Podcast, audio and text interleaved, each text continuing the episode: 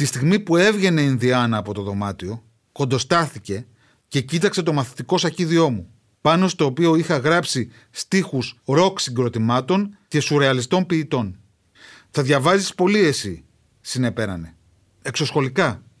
Πες μου σε παρακαλώ, τι σημαίνει η λέξη αχλής». Ακούτε Home Home, ένα podcast με τον Χρήστο Χομενίδη. Δηλαδή εμένα. Με τις ιστορίες μου, το δέρμα σας ξαναβρίσκει την εφηβική του λάμψη. Είναι ώρα να απολαύσεις τον καφέ σου μαζί με τα αγαπημένα σου 7 Days Mini Croissants και μπισκότα. Η πλούσια κρέμα και η αφράτη ζύμη των 7 Days Mini συνοδεύουν τέλεια τον καφέ όλες τις ώρες της ημέρας.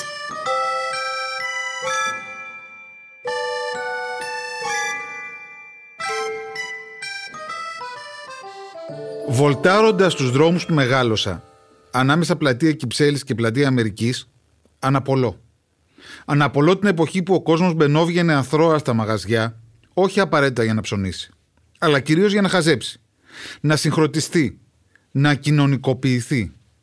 Πού πας; Στην αγορά. Και αν επέστρεφε στο σπίτι με άδεια χέρια, κανείς δεν απορούσε. Είχες ρουφήξει αέρα. Είχες χορτάσει εικόνες, κουβέντες, φευγαλαία βλέμματα. Μύριζες ανθρωπίλα, που έλεγε η γιαγιά μου. Το αντίθετο της μοναξιάς. Αναμνήσεις από το μέλλον; Ας το ελπίσουμε. Εδώ, οδός Αγίας Ζώνης, ήταν το πρώτος ζαχαροπλαστείο που είχε τούρτες γενεθλίων για παιδιά, με ποδοσφαιρικές ομάδες, τριφύλι ή δικέφαλο έτο, ζωγραφισμένο στο γλάσο. Και έπειτα μετατράπηκε σε βίντεο κλαμπ ουρές στη δεκαετία του 80.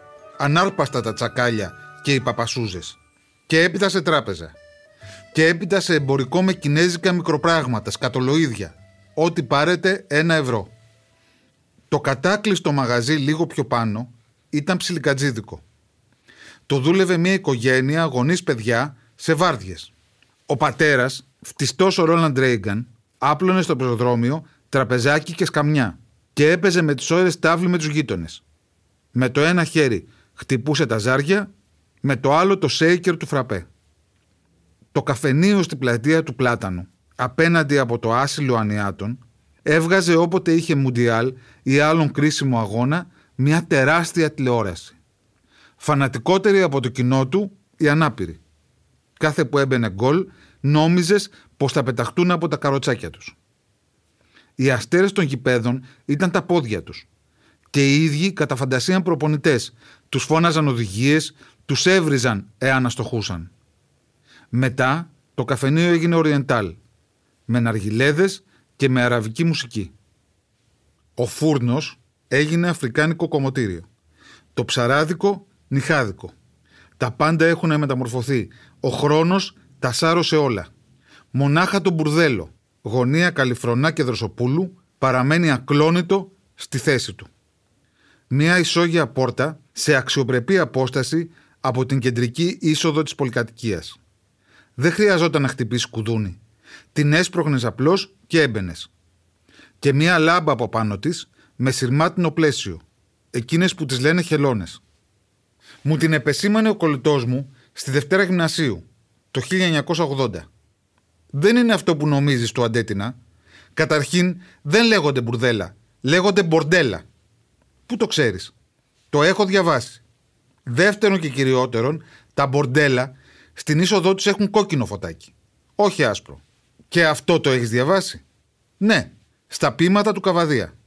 Τι στοίχημα βάζεις; Κατεβαίνουμε τα δύο σκαλιά και βλέπουμε αν είναι μπουρδέλο ή δεν είναι. Δεν το τολμήσαμε. Τη στήσαμε για καμιά ώρα σαν χαφιέδες στη γωνία.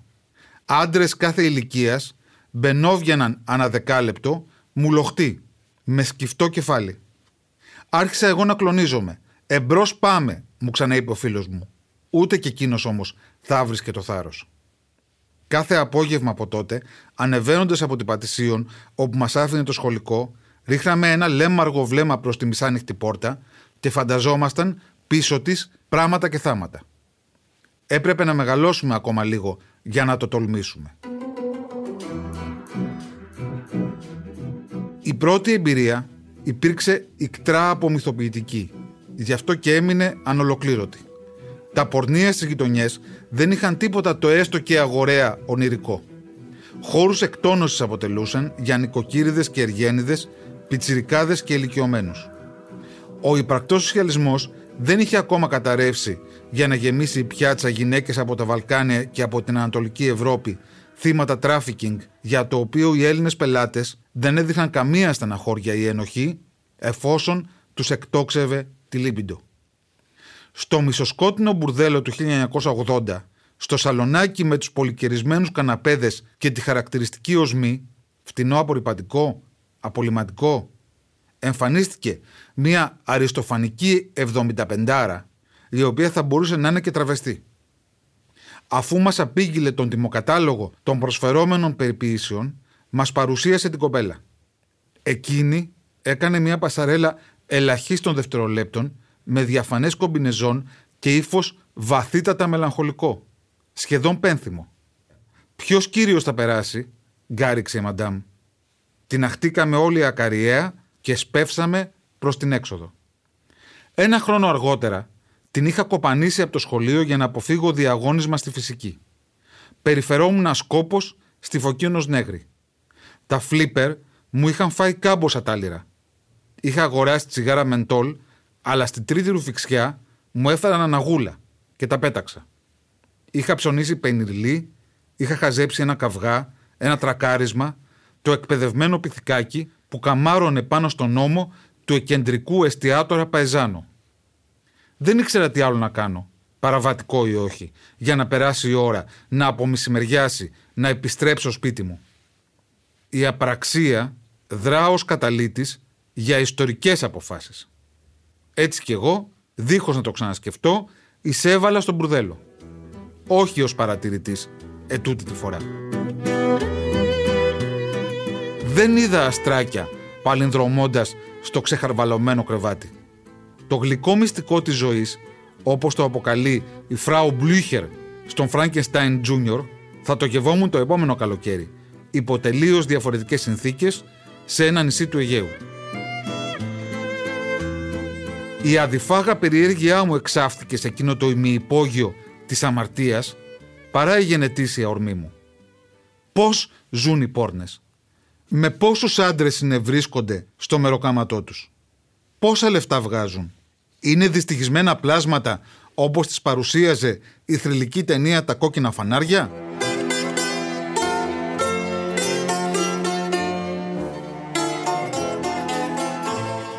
ή ξένια στις υπάρξεις σαν την ήλια στο ποτέ την Κυριακή;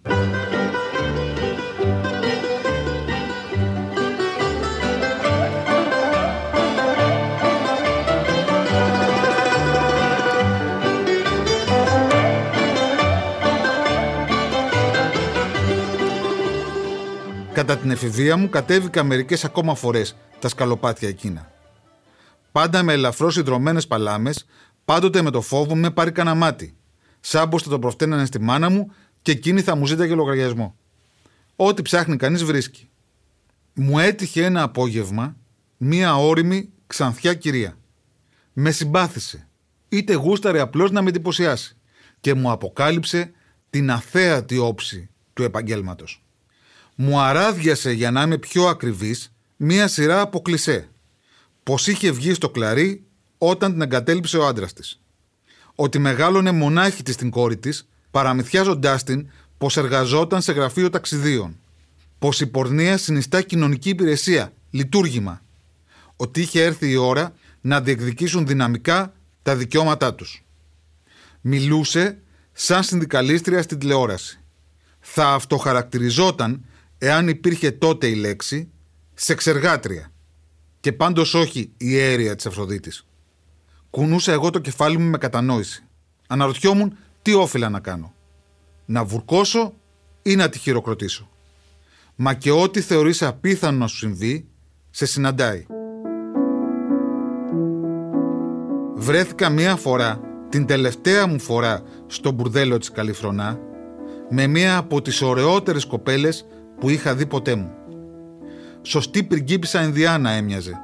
Βία πατημένα τα είκοσι κατάμαυρα στυλπνά μαλλιά, στόμα τριαντάφυλλο, τα χέρια της θυμάμαι περισσότερο, που ήταν σαν φτερά, με μακριά λεπτά δάχτυλα, τα οποία θα ζήλευε κάθε πιανίστα. Διεκπεραίωνε τη δουλειά της εντελώς επαγγελματικά, ενώ εγώ ένιωθα να την ερωτεύομαι. Λαχταρούσα να τη ζητήσω ραντεβού κάπου έξω από εκεί, για έναν καφέ έστω ή ένα ποτό.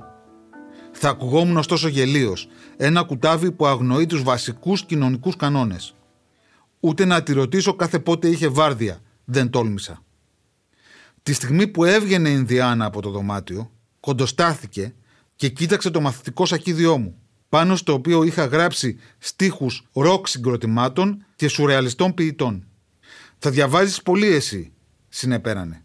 «Εξωσχολικά. Πες μου σε παρακαλώ, τι σημαίνει η λέξη αχλής». Σταμάτησε το μυαλό μου, στέγνωσε το στόμα μου. «Δεν θυμάμαι», τράβλησα. «Καλά, δεν πειράζει», είπε απογοητευμένη και εξαφανίστηκε. Όλοι όσοι έχουν ακούσει το περιστατικό το θεωρούν αποκοίημα της φαντασίας μου. Ρομαντική πινελιά. Ατέρια στη σάλτσα σε ένα συσίτιο που σερβίρεται αδιακρίτως σε κάθε πεινασμένο αρσενικό αιώνες τώρα, χιλιετίες, από τον καιρό της Λυσιστράτης ή της Λίλιθ, της πρώτης γυναίκας του Αδάμ που σήκωσε δικό της μπαϊράκι. Μονάχα η ίδια, η Ινδιάνα πριγκίπισσα, θα μπορούσε να με επιβεβαιώσει και να μου πει, ύστερα από 40 χρόνια, εάν βρέθηκε κάποτε κάποιος να της εξηγήσει τι σημαίνει αχλής. Αυτό ήταν το Home Home. Η καλύτερη ώρα για να με ακούτε είναι κόβοντας τα νύχια σας. Αλλά, αν θέλεις τη ζωή σου να προκόψεις, τα νύχια σου Τετάρτη και Παρασκευή μην κόψεις. Μπορείτε επίσης να με ακούτε κάθε ώρα και στιγμή στο Spotify, στα Apple Podcasts ή όπου αλλού ακούτε podcasts από το κινητό σας. Είναι η ώρα που θέλω κάτι... κάτι συναρπαστικό και απολαυστικό μαζί με τον καφέ μου. Τα 7 Days Mini Croissants με γεύση κακάο και μιλφέιγ. Υπέροχες κρέμες μέσα σε αφράτο mini croissant συμπληρώνουν τέλεια τη γεύση του καφέ. Pod.gr. Το καλό να ακούγεται.